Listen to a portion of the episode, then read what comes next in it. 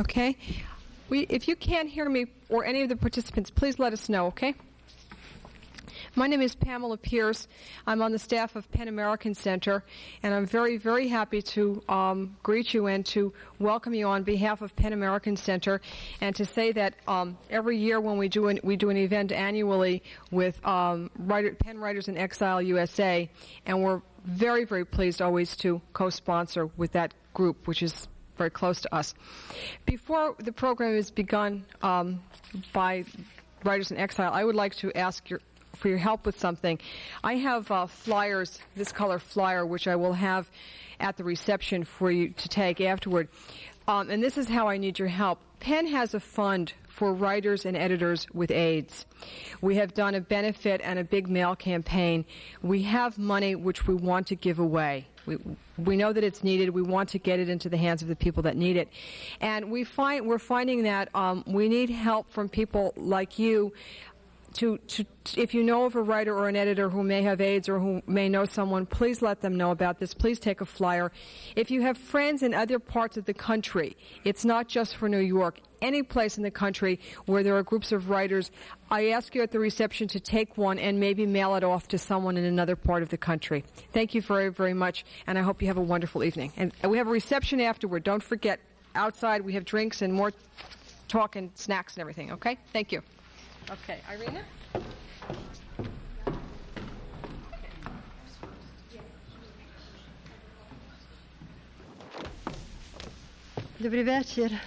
Good evening.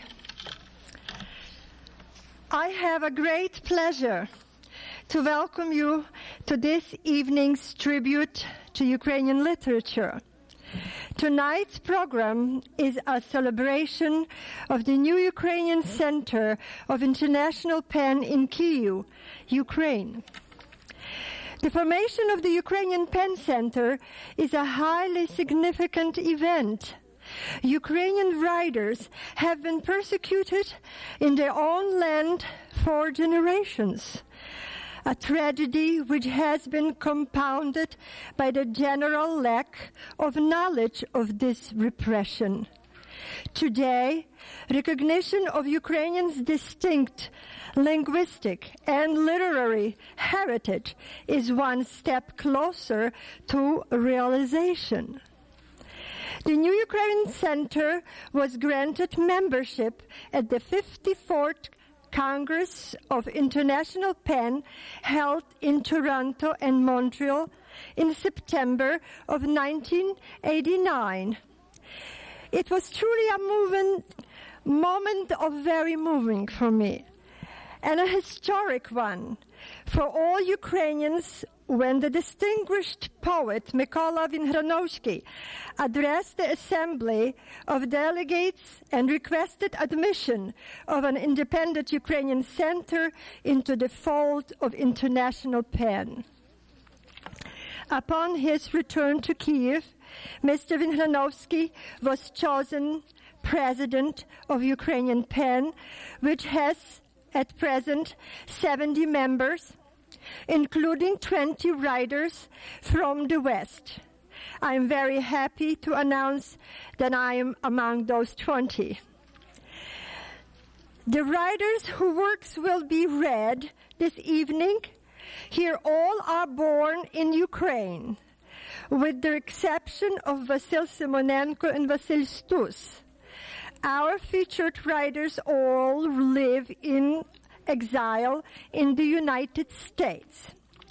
Let us proceed with this evening's program.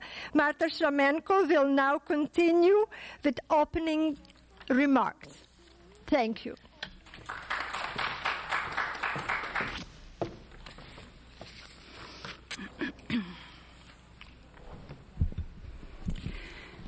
We have lost the right to belong to ourselves not to mention the right to have our own books, to keep notebooks, notes.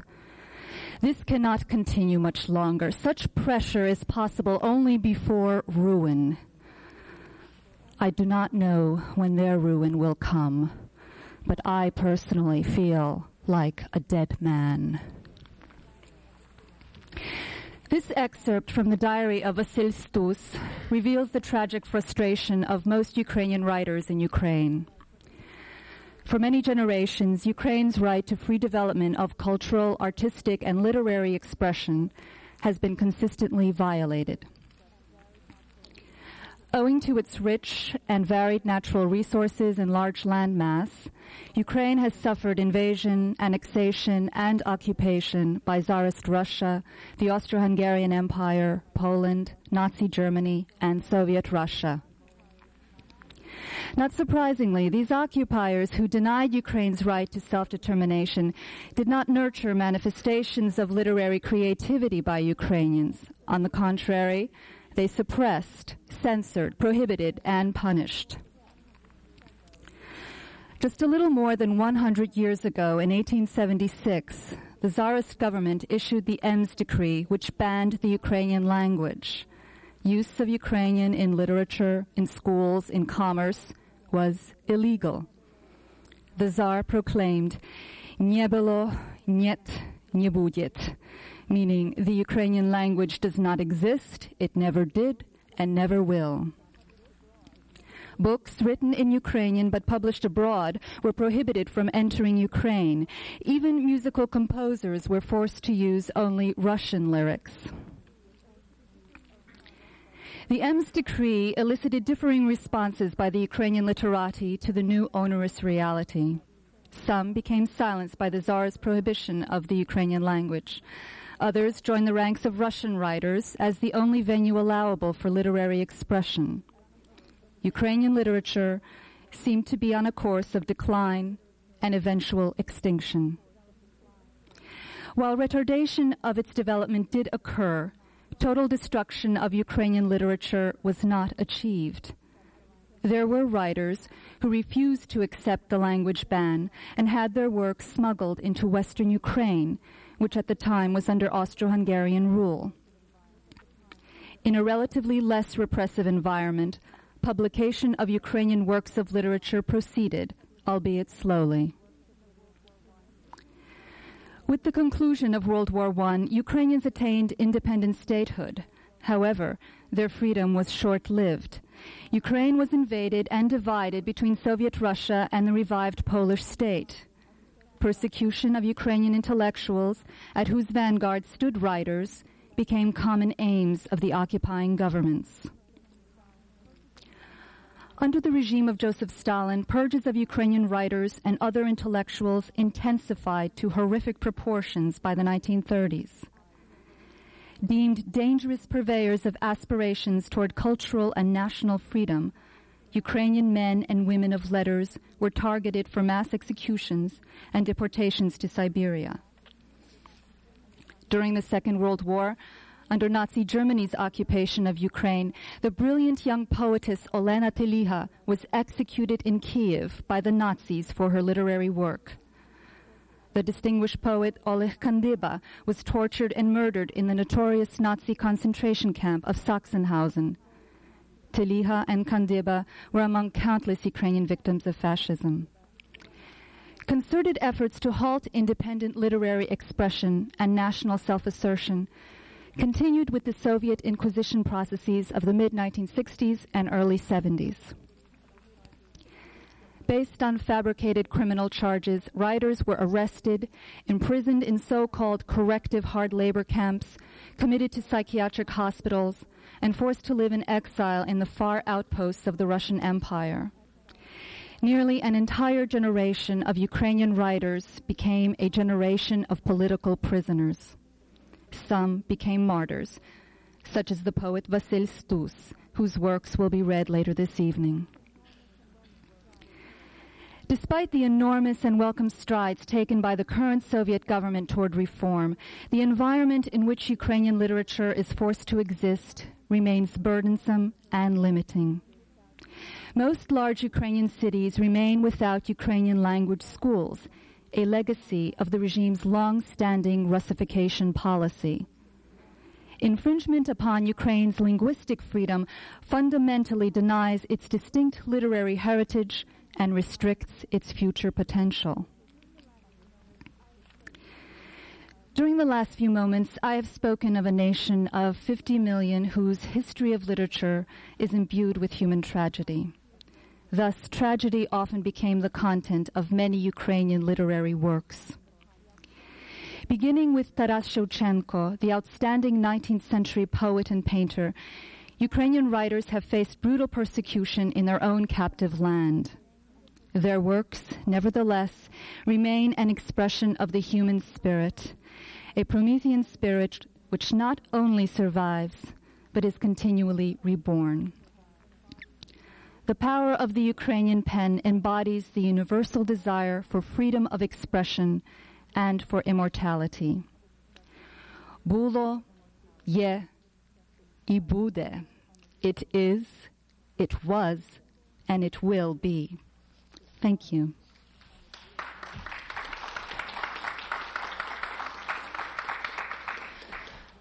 And now we will begin with readings of works of our featured writers.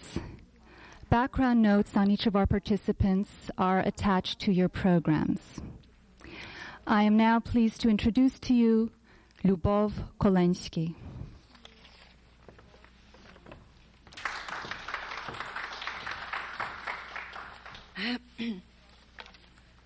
Two houses stood across the street from each other. Hers gleamed like a white snow that no one had walked upon. His boasted reddish vermilion hues, especially the entire roof. Each morning, the owners of one and the other house came out for a walk. Surprisingly, the years had not bent them to the ground, and they kept erect and held their heads high as if two swans that had left their flock and became lost among men. Sunk deeply in their thoughts, they almost did not notice each other, and when momentarily their glances touched, they immediately averted their eyes as if seeking someone or something far off. But, but it is certain that the faithful stars must have intervened in this matter, for suddenly the lives of these two people changed completely. Something happened that was totally ordinary. After a rain, the sidewalks were wet and slippery, and she, ever the careful one, slipped and would have fallen if not for him. Forgive me, she said, embarrassed and almost fearfully. This shows it's time I got a cane, and here I must bother total strangers.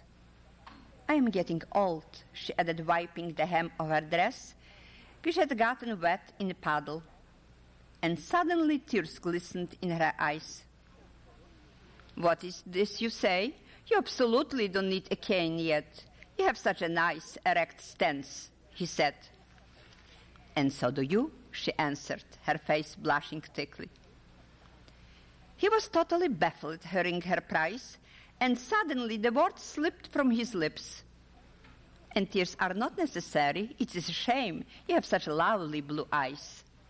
Embarrassed by his unexpected words, he added quickly, Forgive me for my boldness in saying so, but for me in this moment, it feels somehow if we have been acquainted for a long time. And she, who normally avoided not only strangers, but people in general, smiled and hesitantly reached out her hand to him. That is all right. After all, we are neighbors. I'm Lydia Lisetska. And I'm Alexa Litter, he answered as if delivering a military report, and then jokingly added, You still don't need, need a cane, but maybe in some way I could substitute for it. Will you permit me to walk you home? For a moment, she was contemplative, but meeting his open, sincere look, her full, almost still childishly rounded lips, smiled once more. Well, it's very slippery today, and we are neighbors, and it is on our way. He thought to himself, how nice that she has such full, sweet lips. I have always been turned cold by women with thin lips. I think they are creatures with stubborn and mean natures. That is how their acquaintance began. From then on, they took daily walks together. After greeting each other, they always began each conversation with the same words. You know, while my husband still lived and I. That was when my wife was with me. She was a beautiful woman. Apart from this, their words ran swiftly, with returning steps, unchanging sentences, caught up with each other about their broken happiness and their present loneliness. Yet, actually, there is no complaint. They're both totally comfortable with it because they can live again and again in painful but their own personal separate paths. Conversing like this, they secretly wiped unbidden tears, huddled to their sorrow as with a precious creature without which each has not the slightest reason for living. And afterwards, afterwards they comforted one another silencing pain with gentle words until a smile creased his face, until the deep blue of her eyes brightened with radiance. And so, apparently, it would seem that nothing changed. Only ever more often, they consoled and cheered each other when grief overtook them. At first, this came out hesitantly, for neither of them wished to break in someone's life, or violent someone's until now so blessed diamond like solitude. Yet, after a while, they hardly know when, words of completely personal tenderness began to weave into their conversation. They were quite unaware when, at the very bottom of their souls, a timid toad began to lift its head and ripen, like a fragile sprout in all of its very existence, that was becoming more and more difficult for them to get along without their walks together. And when they were together, how interesting it was. This upset them, and they did not admit it even to themselves. How could this be? They could have sworn that it would have never come to this. More so now, in their advanced years. Was it not shameful? They were embarrassed by these thoughts, yet were afraid to look truth in the eyes. Up to now, nestled in memories, they lived only with their past. She with her husband, he with his wife. But as always fate, the artist of all men's lives, decide the outcome for them by itself. One day, when it seemed that everything in the world flowed unchanging in its orderly fashion, first came daybreak, and then the sun appeared, and the morning echoed with lively steps on the streets. She did not come out of her house. He waited. He waited a long time and then was so anxious that he dared to ring her doorbell. Suddenly, the door opened and she came out. But she was not always. Her face was pale and her eyes looked tired. Despite his concern, he did not ask about anything, and it was unnecessary for she herself said, Forgive me for making you wait, but I had a bad night, as if pain tormented my heart. I could not fall asleep. I was afraid to be alone. And she smiled briefly. Now, now, everything is all right. Maybe you should see a doctor. Maybe, she replied, and was silent, a tired furrow etched between her brows.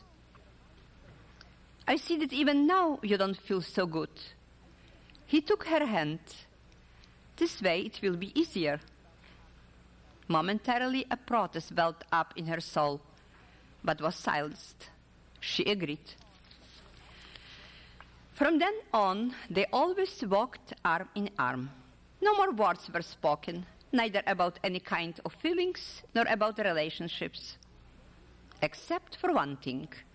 They no longer addressed themselves with the formal you, but changed to the more intimate form of you. and somehow it came to be they spent more and more time together. They walked along the shores of the lake, feeding wild geese. They sat on a bench, taking pleasure in the crowns of the trees.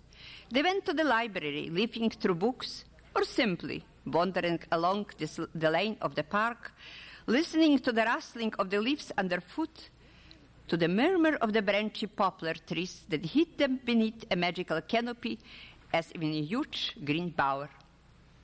And they talked and talked.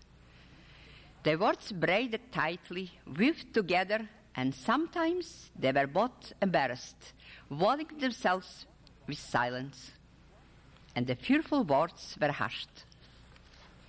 Then, one night, when the first star appeared in the great heavenly sapphire ring, and they, as usual, stopped in front of her house to say goodbye, he, emotional on edge, as in a young suitor, said aloud in the stillness the words that made them both shudder.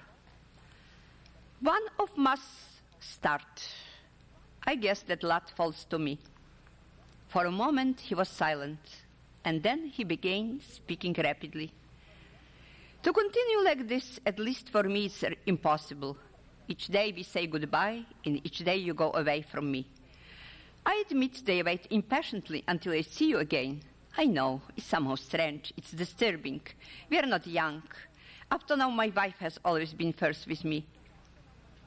He took a step closer to her and stretched his hand. And she will be she whispered quietly in answer. And later she said, I don't know myself. Maybe it's really too late for us. This is our autumn. Yet, however, what's the harm in it? When we can open our hearts to each other, talk openly, be together, joke. Is it after all ever too late for friendship, for love? In answer, he involuntarily touched his silver hair and said, One thing only. What if the time we have left is not long, and one of us departs? Then it will be sorrow again. To tell the truth, I cannot grieve again. I'm already exhausted. As I am, I wouldn't worry about this too much, my darling. The time of our last journey is set for each of us only by God. And there is no reason to think about it. It is strange, he said, that for the first time since my wife left me, I want to live again. He looked at her, and his whole face took on radiance, then transferred to her, enveloped her whole being as in purely pastel and then she lifted her face up to him and nestled in the warmth that came from him. And from under her eyelid, as from under a thick wreath of grass in the morning, a tear of joy twinkled. he hesitated no longer. Embracing her tightly around the shoulders, he opened the door to his house before her. Come, my dearest, let's go in, together if it will be easier. It will be even nice. In answer, her face was radiant, so feminine and soft, and they went in. She matched his footsteps as if they both had been, since long ago, one holiness, one life. And wondrous thing happened. Among the autumn smells of leaves, there suddenly wafted the dusky fragrance of spring cherry blossoms. I saw them once again. It was in picture gallery. On stretched canvas, they appear as a pair of proud swans, stepping lightly on a path that eddies with the burgundy streams of autumn.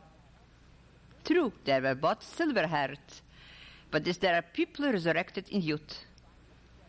And their hands are intertwined like the branches of grapevine that merge into one. And despite the frost nearby, which outlines the short path before them, both pairs of blue eyes are calm. Without fear, they look towards the far distance.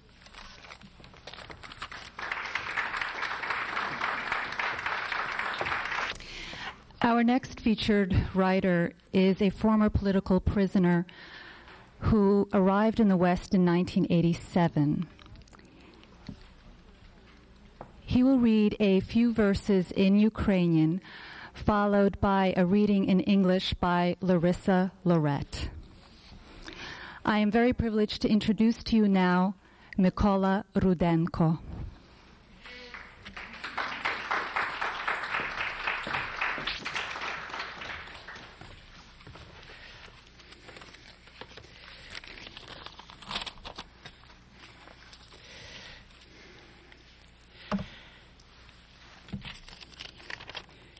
Я прочитаю коротенького вірша, написаного в Донецькій тюрмі відразу ж після арешту.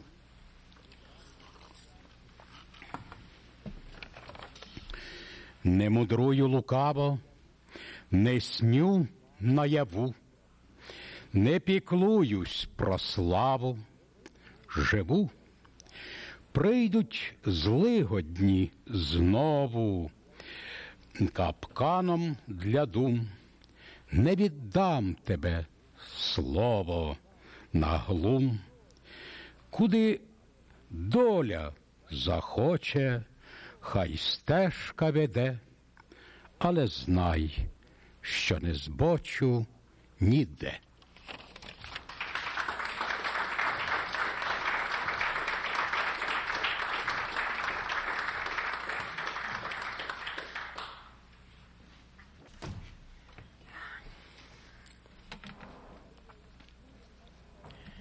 I will read an excerpt from the poem The Cross by Mykola Rudenko.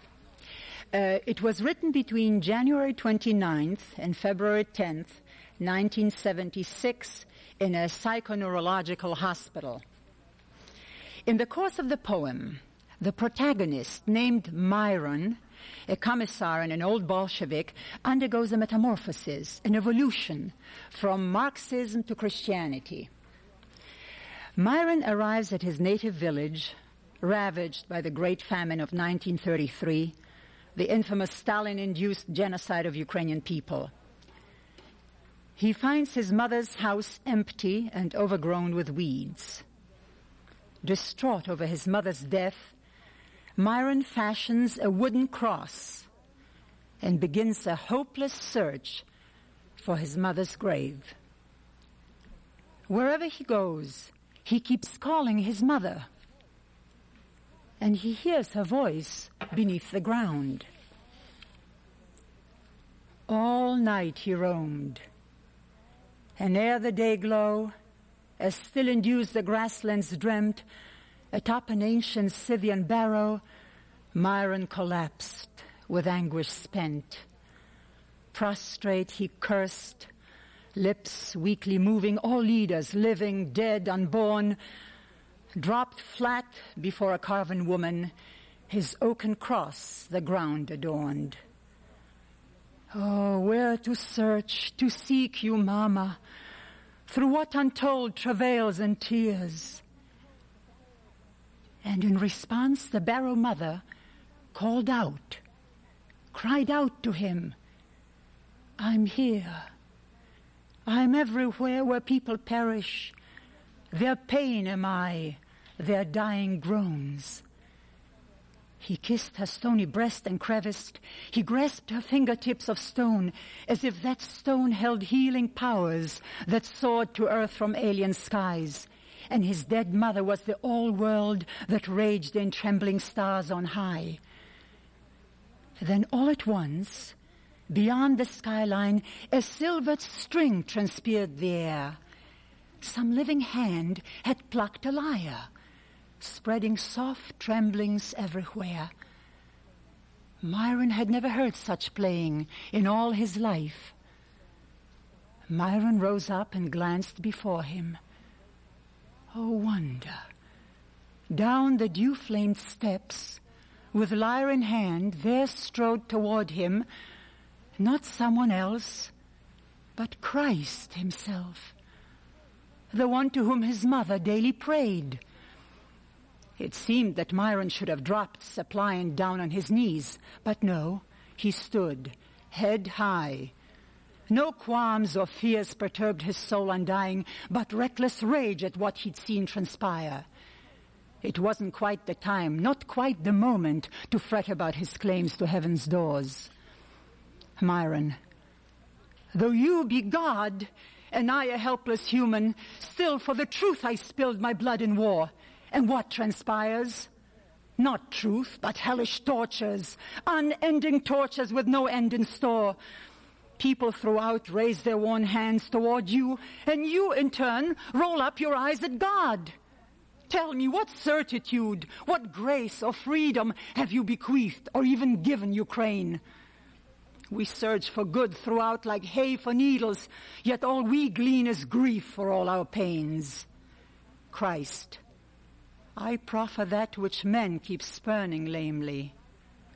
I breathed life animation into lifeless stone so it could rise as human flesh and bravely reach for the star worlds where the cosmos glows.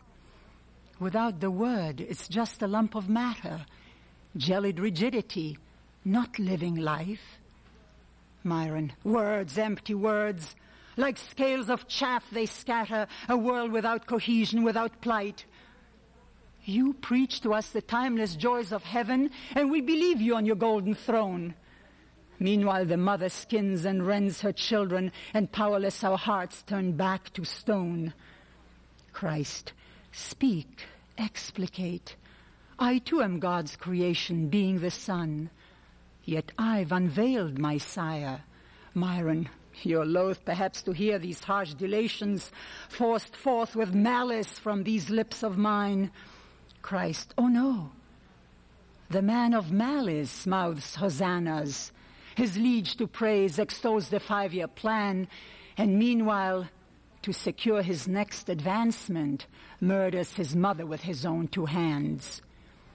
If you must know Therein sublimely buried lies man's perdition.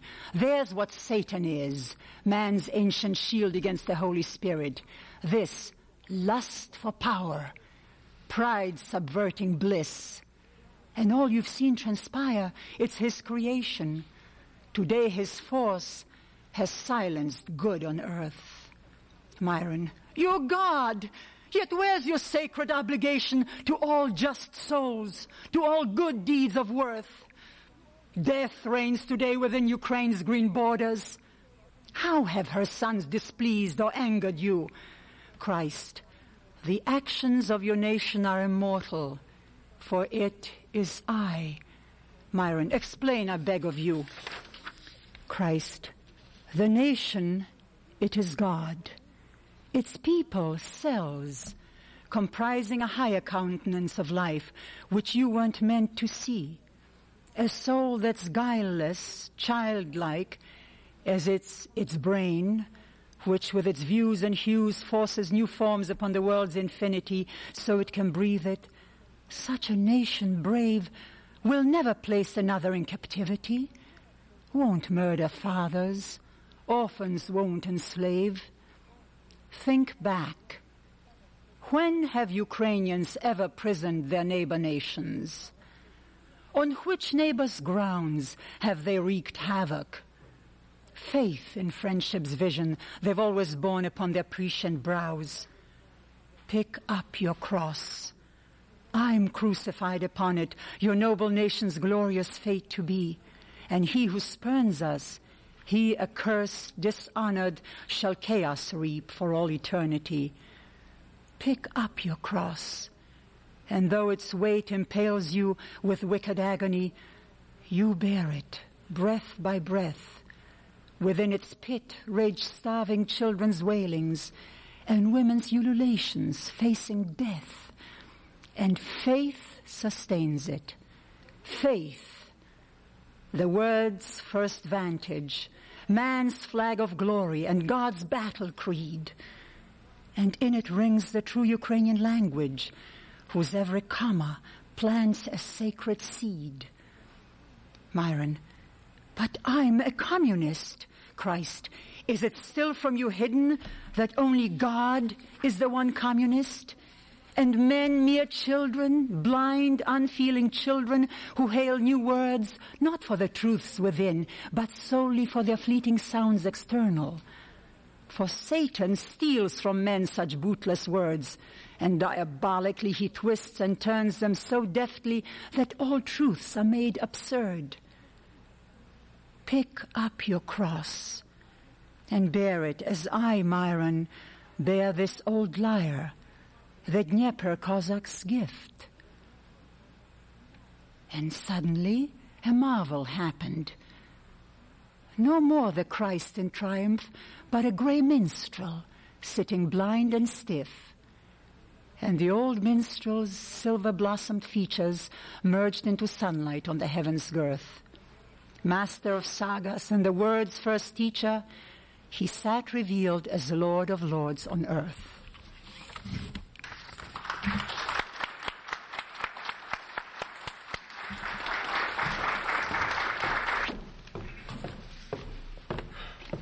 The next featured writer of our program is Irena Dybko. Please listen as she reads a few verses in Ukrainian. Uh, afterwards, I will read a few short selections in English. Irena Dybko.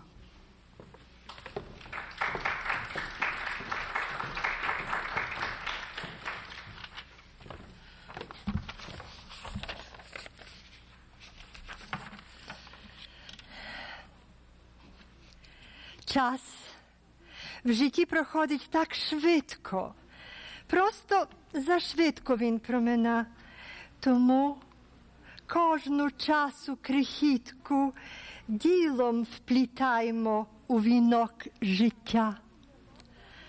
Бо нам не можна забувати, ми в обіймах ласкавої долі, тих, що судилось їм зустрічати в Сибірі прокляття неволі.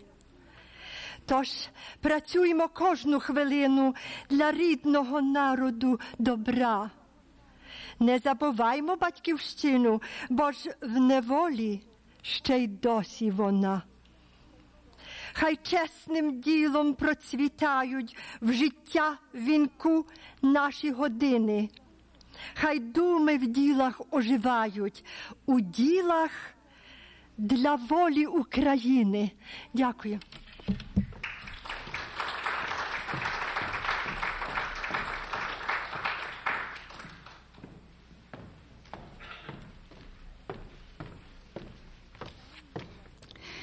The following selection by Irina Dybko is dedicated to Ivan Dziuba a Ukrainian writer who, during the 1960s, was persecuted by the Soviet regime for his landmark book, Internationalism or Russification.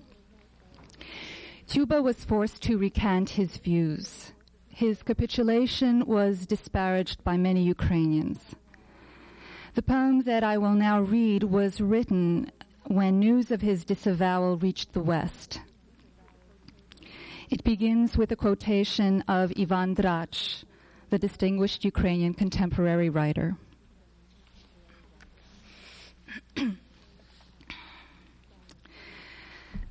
that old house that I so cherished, mad misery and hundred winds are pursuing to demolish.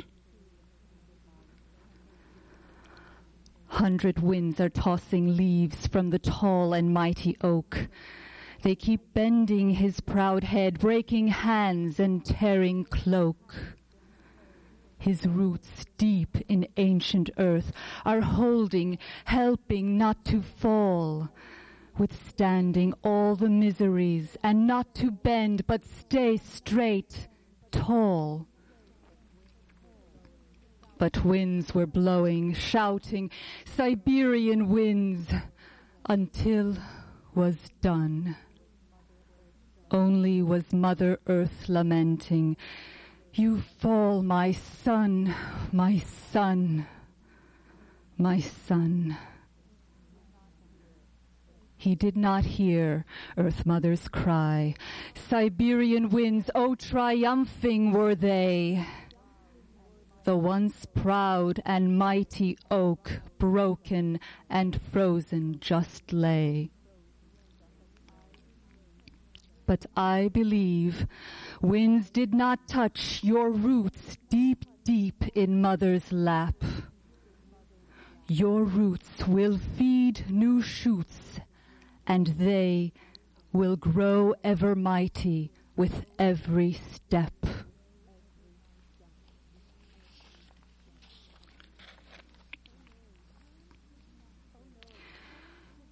Oh no, time does not go by. Time has no beginning nor end. Days and months under the sky just repeat themselves, my friend. Earth and time, in endless rotation, are repeating all the happiness and happenings in life. In that time, just passengers are nations, and somewhere within, your path and mine lie. That path is short and only one, but for each of us is such a place where we meet what was yesterday done. Then we stop and think and stand amazed because it molds the meaning of life on the crossroads of all tomorrows in repetition of goals and what is strived in achievements of happiness and sorrows. That is why we should remember to leave on paths of life such an aim that our grandchildren will stop and surrender. Here walked my ancestors, a proud proclaim.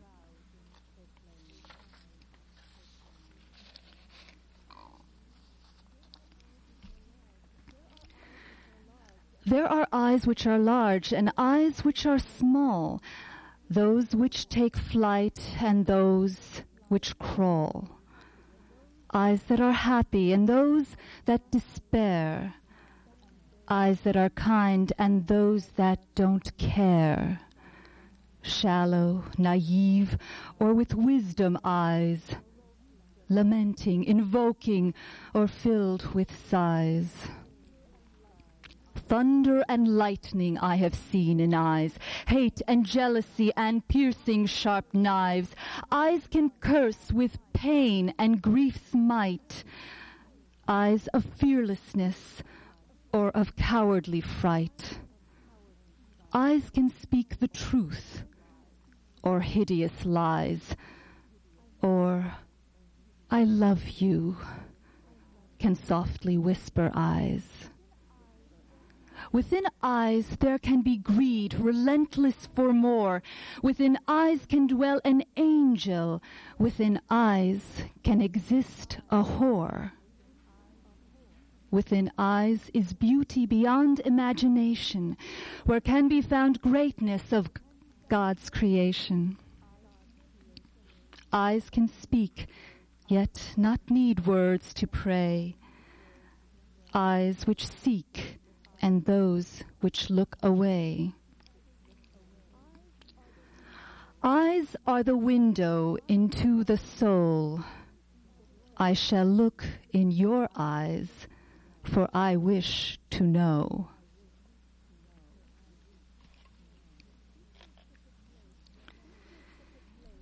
Is there such a place where memories never fade? Are there some dreams out of reality made? Is there such a land where sunsets are not known? Does someone's heart say, Love forever my own? Are there some lips that never, never said lies? Is a soul somewhere enjoying the symphony of the sky? Have you seen a person who has never shed tears? If so, my friend, you know where bliss forever lives.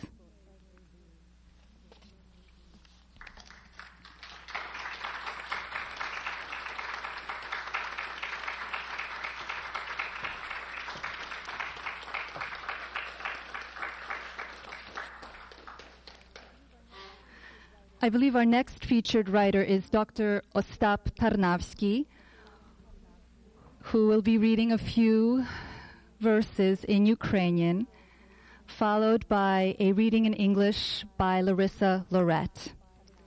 Ostap Tarnawsky.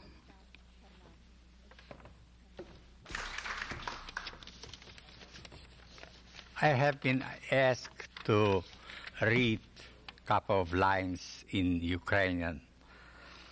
And my choice is my translation of a short poet poem uh, by American poet Robert Frost.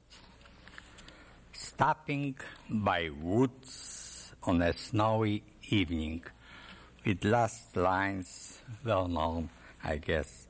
But I have promises to keep and miles to go before I sleep. Now my translation.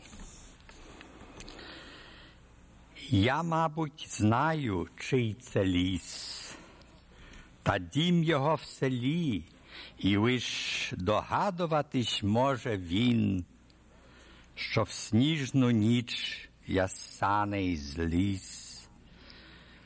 Дивується мені й мій кінь, бо тут ні заїзд, ані дім, лиш ліс, що у снігах примок і став, що в строю льодовім. Кінь лобом шарпнув за шнурок, при санях задзвонив дзвінок, якби запитував, чому? Пішов за вітром крок у крок. І манить ліс у глибину. Я ж маю путь призначену, і далеко йти ще, нім засну, далеко йти ще, нім засну. Thank you.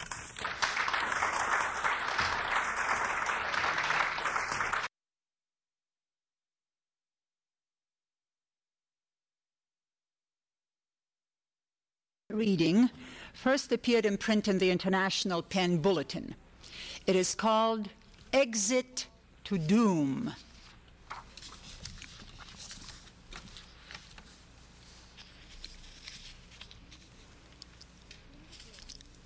In the building, there is a stairway, a vital artery which leads in a single direction, deep into a dark basement, as mysterious as though it were the birthplace of the world. You light it up with a half burnt out candle, scattering the darkness that shrouds your mind like a cobweb, and at the end, you discover a heavy round iron lid with a small forged wheel on hinged, hinged hooks. Very carefully, you move this wheel aside, first having grasped it firmly in the palm of your hand, and with knees bent and much effort, you push the lid to the floor and expose the black opening to a canal. There you throw a revolver and a cartridge belt, like some worthless waste material, and again push back the lid and cover the entrance to this stairway artery from the underground of the town and the world. In the other direction, the stairway leads to the attic, the place where a breeze is apt to wander in for some repose, as it hides behind freshly laundered sheets, and where birds skip along tin shingles laid out in the long street of the roofs. From there, through the window openings, small for human eyes, but spacious for the wind which billows the white laundry, you can see distant lands as far as Knyazha Hora and the woods beyond it. And from that side, there is a lush panorama of the town amid green hills. You sit sideways in the attic at the small window, relinquishing the entire opening to the wind, which continually rumples your hair. You sit sideways as though taking aim with one eye at what is beyond the window, and you watch. See how the war moves along Żołkiewska Street. Cumbersome tanks built of 50 tons of iron bump heavily along the cobbled road. You can also see the police cars flying past in haste, like vultures on the wing, drawn by the smell of carrion. The view from the attic is all encompassing, but from the basement you can see nothing. Reminiscent of two extremities a flash of light at birth and darkness at the end. Or is it perhaps the reverse? Listen to how the heart beats how thought darts like a bird between the walls of the skull. You, the man in the dark basement, you know more. You see more. You watch, with one eye glued to a crack in the wooden door at your cellar hiding place, this dark cell which has become your refuge from the wide open spaces where death lies in wait. There is always life in the building. Someone is always using the staircase, be it the quiet hour of a lazy sunny noon or the violent upheaval of senseless wartime confusion. Listen to the melody the footsteps stamp out. It is just the ordinary stamp of feet, but how many thoughts and expectations they carry, how many meetings and glances, and how much happiness and things unspoken. What variety there is in those footsteps, and how important they are, like the beats of the heart. Suddenly, the entrance gate slams noisily, and the man in the basement listens attentively. Take it up there. You've talked to him? I did not. What for? This is the best place, near the marketplace. Besides, by nightfall, there won't be a single pack left. And when he returns from work, he'll find out about everything when it's too late to protest. and then we'll celebrate. Shall we carry the cases to his place? Of course. We'll tell the father that this is his uh, supplement. At how much? Try to get nine, but if that's too hard, then eight and a half for each pack. But if the buyer takes the lot, then charge eight. But only for cash down. You want to smoke? No, I don't smoke. You shouldn't use your own stock, especially in wartime. It's like taking to the sword and perishing by it. It's safe here, quiet, like a monastery. Hmm, actually, this is a monastery. Only the sisters were turned out, over there, to the yard near the stables. I better go, no use wasting time. Give me ten packs for the time being. The man in the basement listens and feels a great craving for a smoke.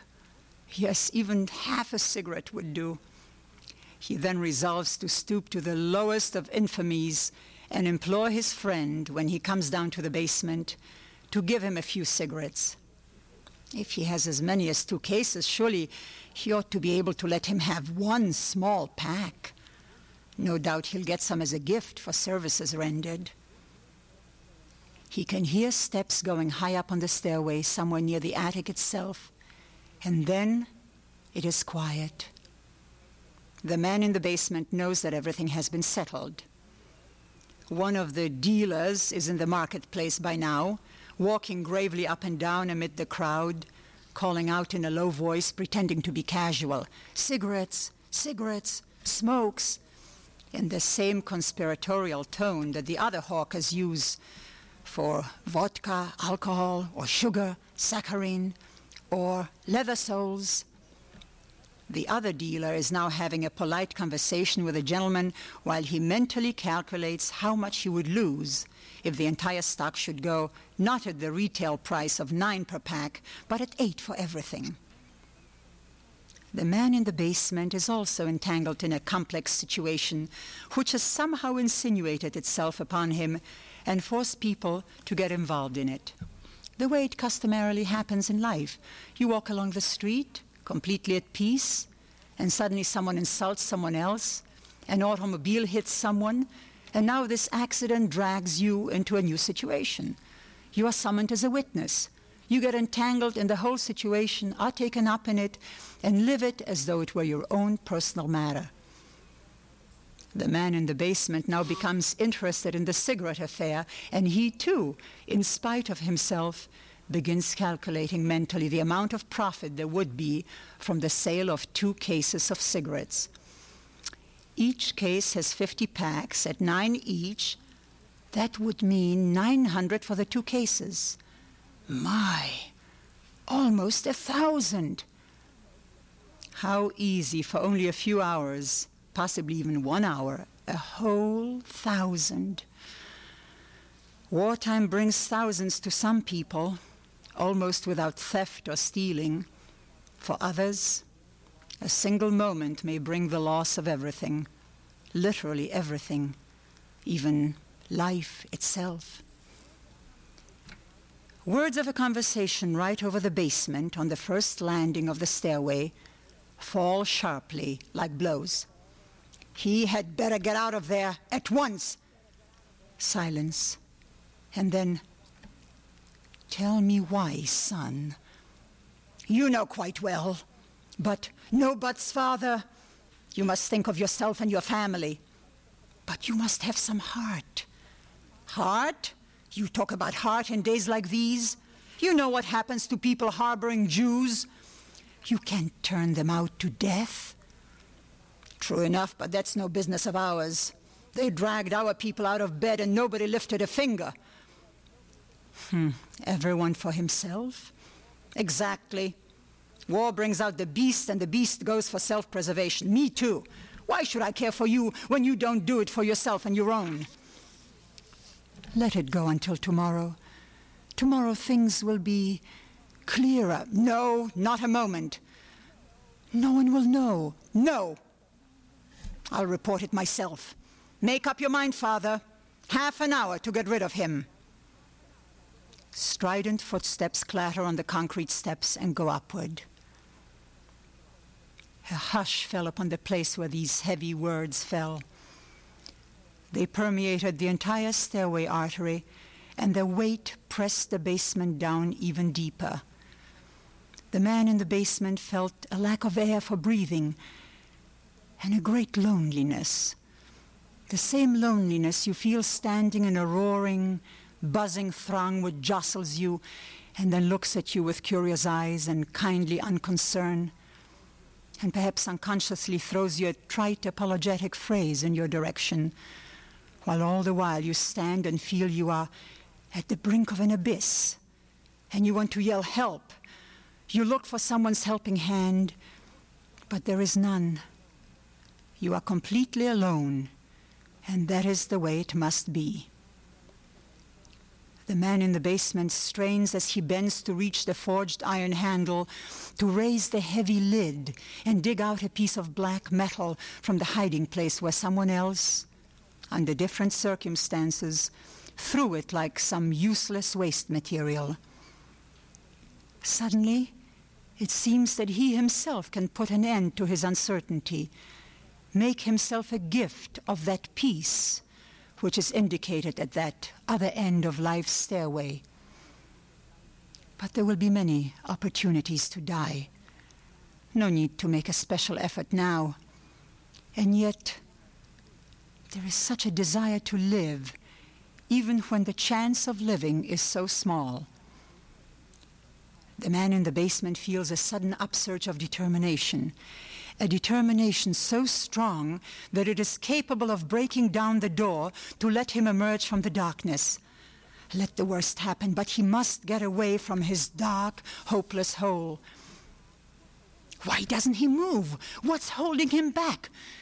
Doesn't he have the guts to do it? The man in the basement wants to cry out, but then he hears the slow, heavy echo of an uneven gate. The key in the lock has already squeaked, and the door opened. Standing in front of one another were two figures, dark and silent, and a right hand in the obscurity looked for another right hand. The pressure of palms was strong and long. The man in the basement suddenly pulled away his own palm from his friend's clasp, hesitated, and then rapidly, almost at a run, jumped up the stairs to the upper floor, and from there to the entrance gate and the street. At dusk, the street was peaceful, shaded on both sides by gray blocks of buildings like an embankment. The black gates were shut and silent. Like a weary traveler exhausted by the road, night was slowly getting ready to rest on gray pavements. From the end of the street, like a sudden wind, there rose the sound of footsteps and the rustle of whispered conversation. And there appeared a column of human beings, men and women, all in gray rags, who, though bowed and stooped, were still lively in their whispered conversation. On the shoulders of all of them was a white epaulette with a hexagonal star. This was a group of Jews returning to the ghetto from a day's work. These were the slaves marked for death in rows of four, each with its own militia man wielding the stick. The only thing that has rights in these days, the supreme authority over justice, truth, and life itself. For the man in the basement, thought and individuality suddenly died. Like an animal which smells its herd, he quickened his pace and joined the column of new slaves, walking to their doom.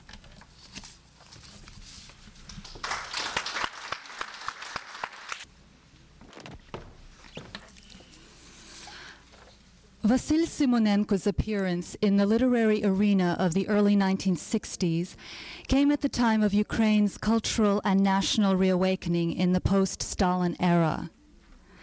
He is considered a key figure in the movement of the 1960ers, a group of young Ukrainian writers, artists, and scholars who espoused freedom of expression.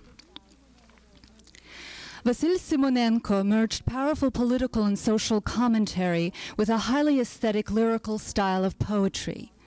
In championing free thought, Symonenko created a poetry rich with insight and pendant with truth, regarding not only Soviet reality, but all of humankind's existence.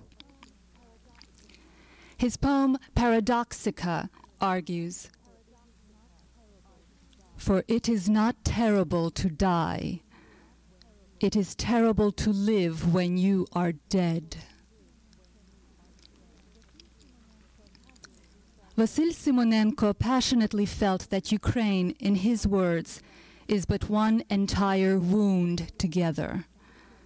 Nevertheless, his prophetic vision foresaw the growing, unstoppable momentum of Ukraine's reawakening despite the Soviet regime's efforts to destroy it. In his Advice for Tyrants, Symonenko contends No matter how you twist it, it will always be the same. Someone should have told the torturers, methought, you can execute the brain where ideas were wrought. You cannot execute a thought. Vasyl Symonenko died in 1963 at the hands of the Soviet secret police. He was 28 at the time. Non multa, sed multum. Not great by quantity, but great by content. The first selection is entitled I, a poem banned by the Soviet government. He looked at me as if I had no worth. I saw his eyes were empty when he finally withdrew. Why do you see yourself the center of the earth? There are many millions just like you. He was gruff and angry, that I could see. His wrathful face would twist and swell, and if he could, he'd have crucified me because I respected myself. But my pride did not want to kneel. Every minute stretched long before it was done. There are millions like me, but I feel that I will always be one for every one has his own style. Not every one can be coerced. We isn't many standard eyes, it's many different worlds. We is the bosom of nations, of billions. We is the clan that all persons comprise. And only he will get respect from millions who can respect a million eyes.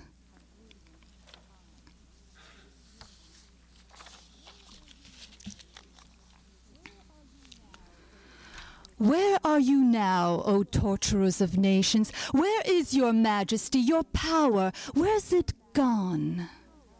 You will no longer have the quiet, sacred places to lay unholy waste upon.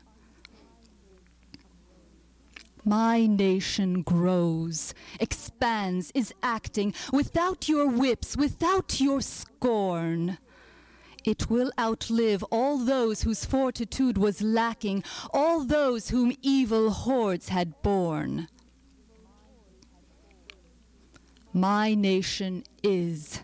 My nation lives eternally, and no one will destroy my nation's life. It constantly grows young internally, its soul with tenderness and fury rife.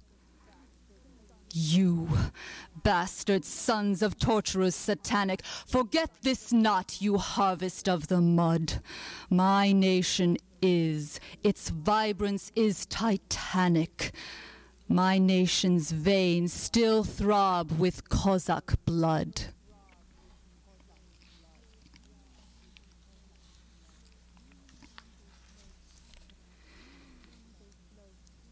Dreamingly they float from out the misty foggage, pinkish swans who paint the night with waxen starage.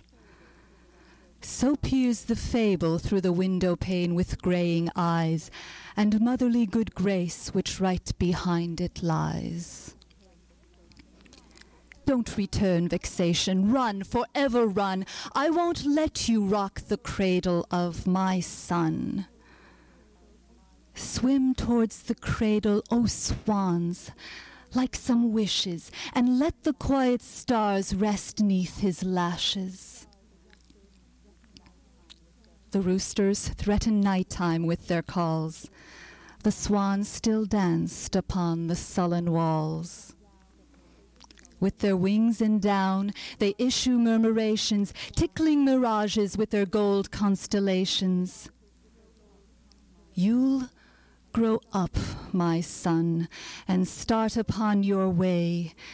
Many dormant dangers will mature that day. In the transport of dusk, the forest nymphs with darkened brow will greed to have your subtlety, your love, some way, somehow. They will call for you in gardens of green, those betrothed to the dark hairs of wondrous mien.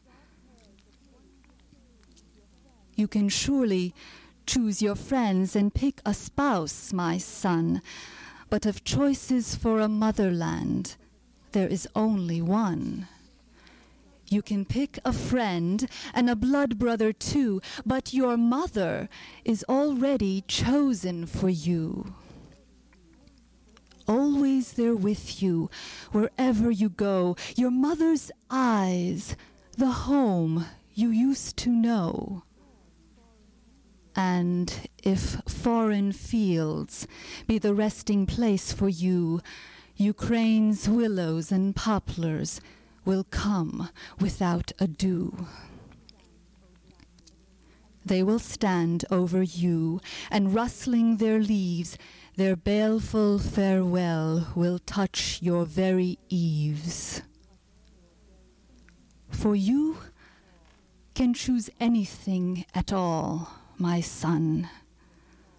But of motherlands for you, there is only one.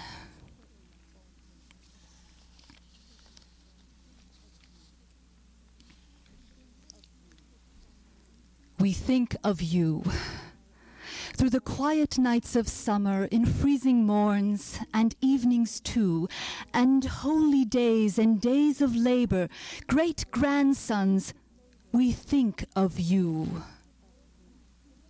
We think of you.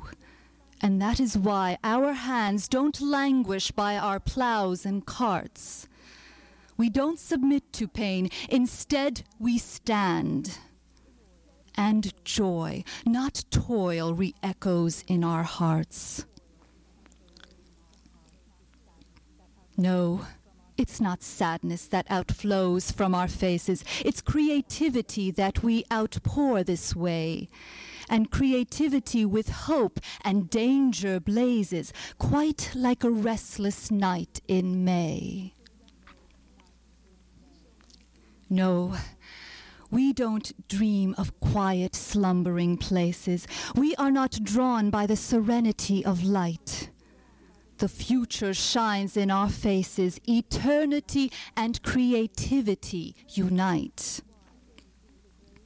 And this is why, with graveness and serenity, we meet whene'er we work, whene'er we vie, the eagle evil accusations, so vile in their insanity, the rivers of demented lies. We think of you through the quiet nights of summer, in freezing morns and evenings too, and holy days and days of labor. O oh dear descendants, we're defending you.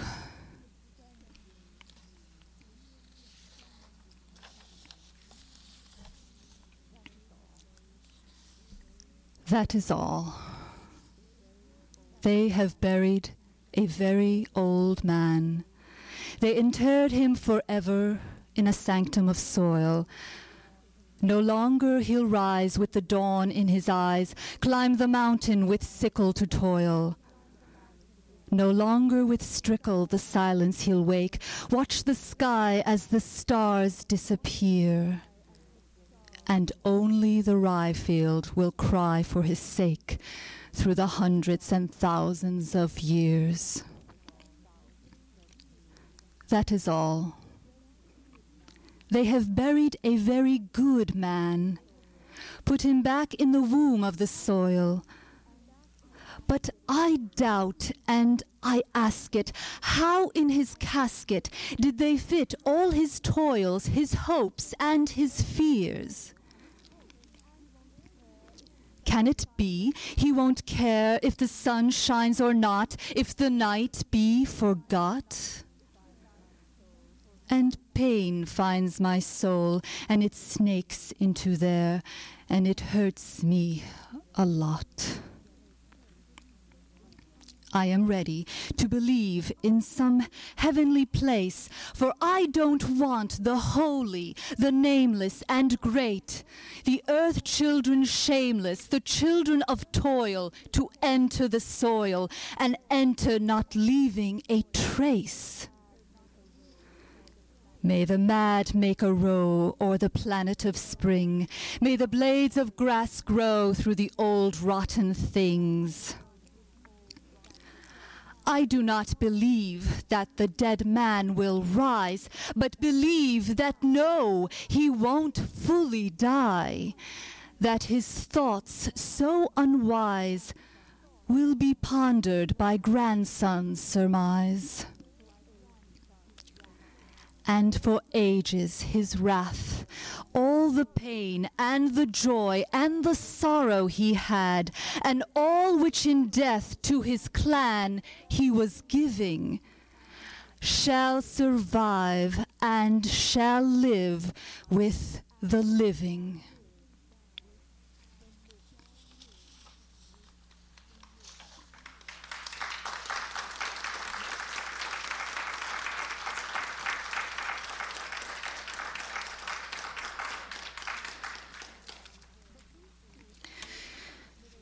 Vasyl Stus wrote much of his literary work in inhumane conditions of Soviet prisons and camps. He lived under the constant threat of confiscation and destruction of his writings. He was often harshly punished by prison authorities for his relentless pursuit of literary expression while existing in senseless, forced bondage. We can only imagine that as Vasyl Stus wrote these verses, he hoped that these scraps of paper, filled with the tiniest letters, in order to use every millimeter of the page, would somehow escape the prison walls. Escape and come into the hands of those who value free thought and its expression in choice words. His distinctive, complex poetism spans elegiac gentleness, passionate dynamism, lyrical, memory filled musings, and painful realism. His poems are a passage into the internal world, into the diary of the spirit, and therein lies their universality. It has been estimated that between 600 to 800 poems were destroyed by the KGB. However, the body of Stus's work that did survive was published in the West.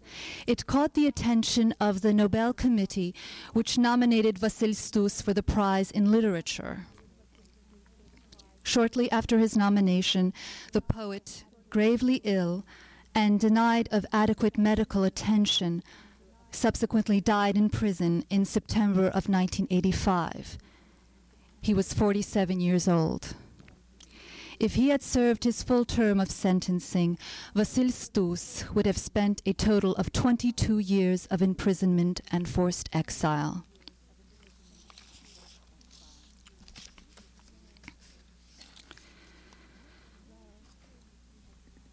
What love! A whole eternity has passed since I loved and dreamt from day to day that all would merge and memory would pass, parting to the last memorized comma and contraction. Yet once again, I go into that cell among the melancholy willow's boughs. I shall await the unknown haphazard feelings that turn virtue into shame.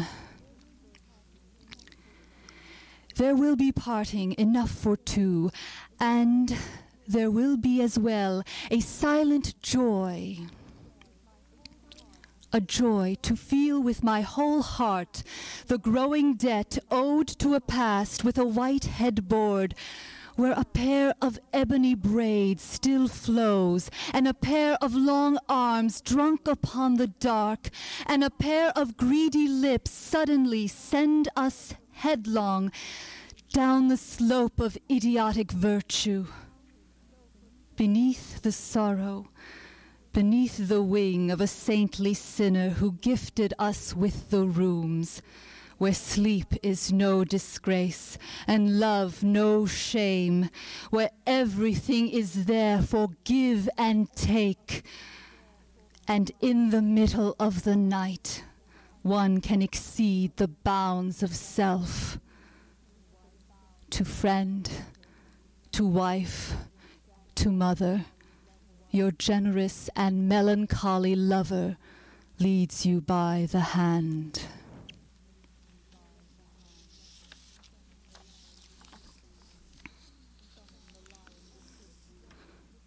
Summon the lion within you and fathom the endless walls within the endless rage when ice clad cries roar from corner to corner. Summon the lion within you and bellow. Let the black clawing roar surround this universal enclosure, leading your mind into a fairy glade where memories prickle like awns, where the years are burnt stubble, and where your woes, insatiable hyenas, sharpen their fangs and claws for you. Summon the lion within you and rage among the bolts, bars, and locks. The world is flowering with stubble and barbed wire.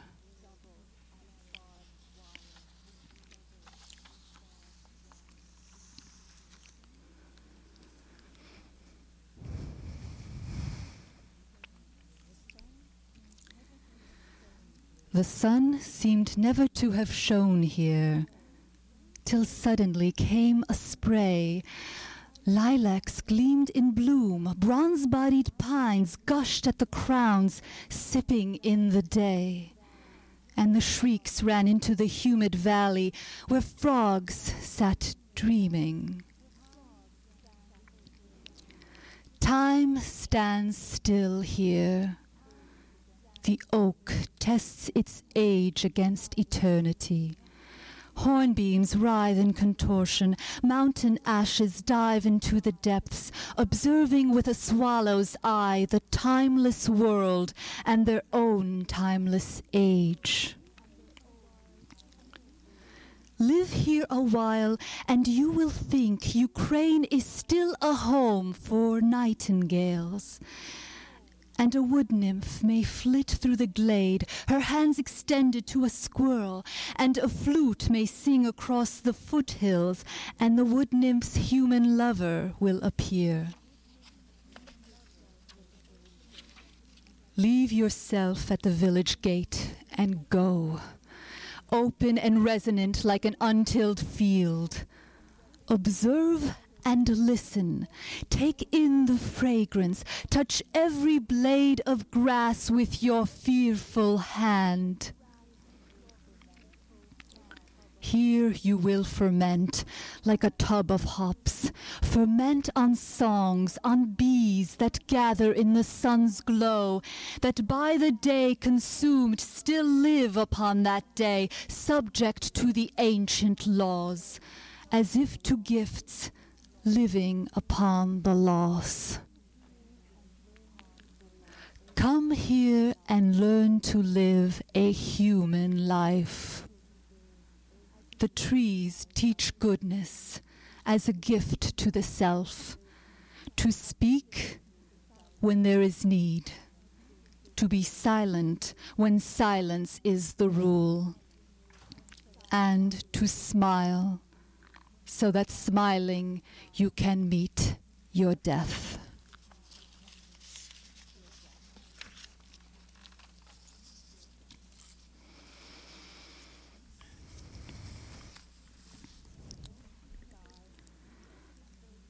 Weep, sky, weep and weep.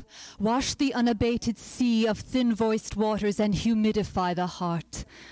It seems it was just now, just yesterday, that a deathly shiver buried you alive. Weep, sky, weep and weep. The past cannot be returned. Today has been reduced to naught. The future will not come. Something weighs on the mind that can never be torn from the heart. This prison is a prison for prisons. Weep, sky, weep and weep. Spill over your horizons and let the stars fall from darkened skies. Is there in this world a trumpet that will sound a final blast to keep me from my resurrection? Flow, water, flow, and sweep me away from my weariness, for eternities of bondage have crushed me. High upland thunder, girdle the earth. Pitch winged cloud, bless me. Lightning, send a message. Hallowed be the world. The night is its companion. So, water, flow forth and you, misfortune, rage.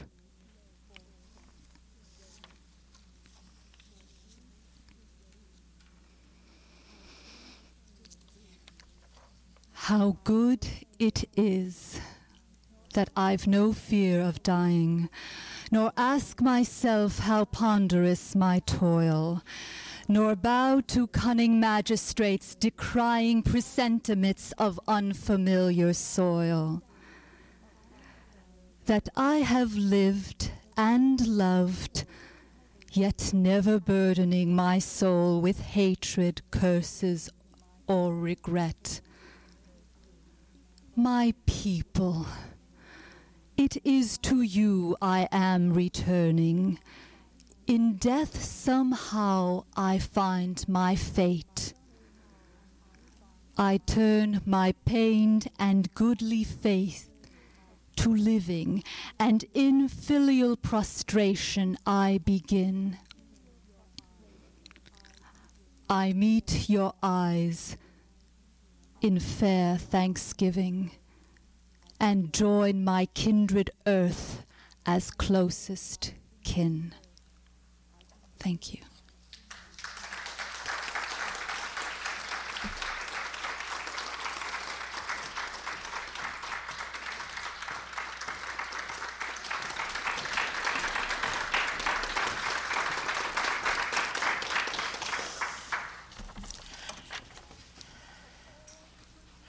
On behalf of all the particip- participants of this evening program, I hope that some light has been shed on the dark and lonely path of Ukrainian literature.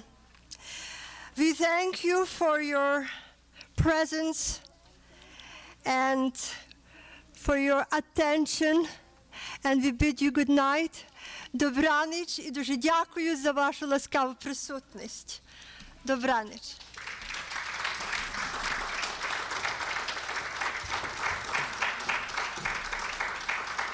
Також дуже просимо там за сценою є ресепшн. То значить, можна чогось приємного напитися і закусити.